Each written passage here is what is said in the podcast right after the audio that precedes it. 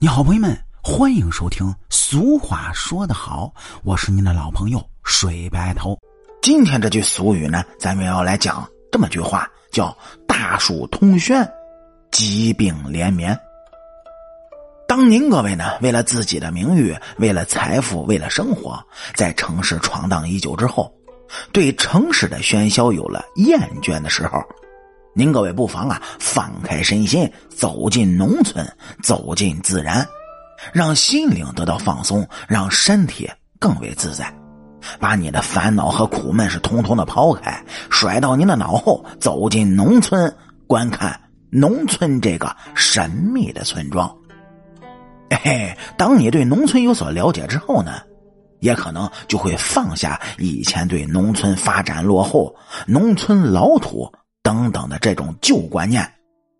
让您各位对农村有一个深的感悟，挖掘出农村独特的魅力。当然，说到农村呢，还不得不提及在农村地区存在多年的农村俗语。农村俗语那也是农村的一种文化象征，往往呢就是用一些平直的大白话来描绘出一些大道理。和先人的一些经验之谈，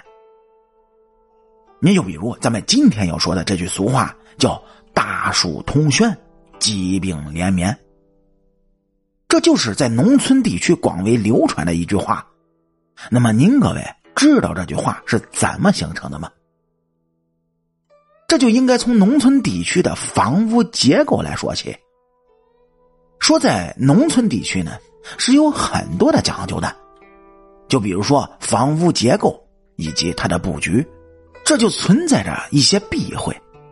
就是在建房的时候呢，都要尽量的避开的事儿。您就比方说，这不能开门就看见坟墓，也就是说呢，大门口不能对着坟墓，这样就会影响到子孙的财路和影响身体的健康。当然，除了这个以外，还有大树通轩。疾病连绵这句话，如果要是比较直白的去理解呢，也就从字面上翻译过来，就是说住宅里面不可以在庭院里种植有大树，因为这大树通常它的枝叶都是比较繁茂的，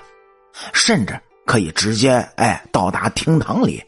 如果这样的话，那就会将来自天空的太阳给遮挡住了。让您的房屋里啊没有阳光的直射，久而久之呢，就会使您的房子滋生出非常多的细菌，从而就影响到人的身体健康，自然也就是疾病连绵了。可以说，在农村地区，这些老话、这些俗语都是由生活之中的经验所得，它集中了农民的民俗民智，可以说是农村地区的一种宝贝。散发着独特的魅力，并且呢，还可以作为后人们的一种生活上的百科全书，为农民们答疑解惑，指引着农民的生活。好啦，感谢您各位在收听故事的同时，能够帮主播点赞、评论、转发和订阅。我是您的老朋友水白头。俗话说得好，下期咱们接着聊。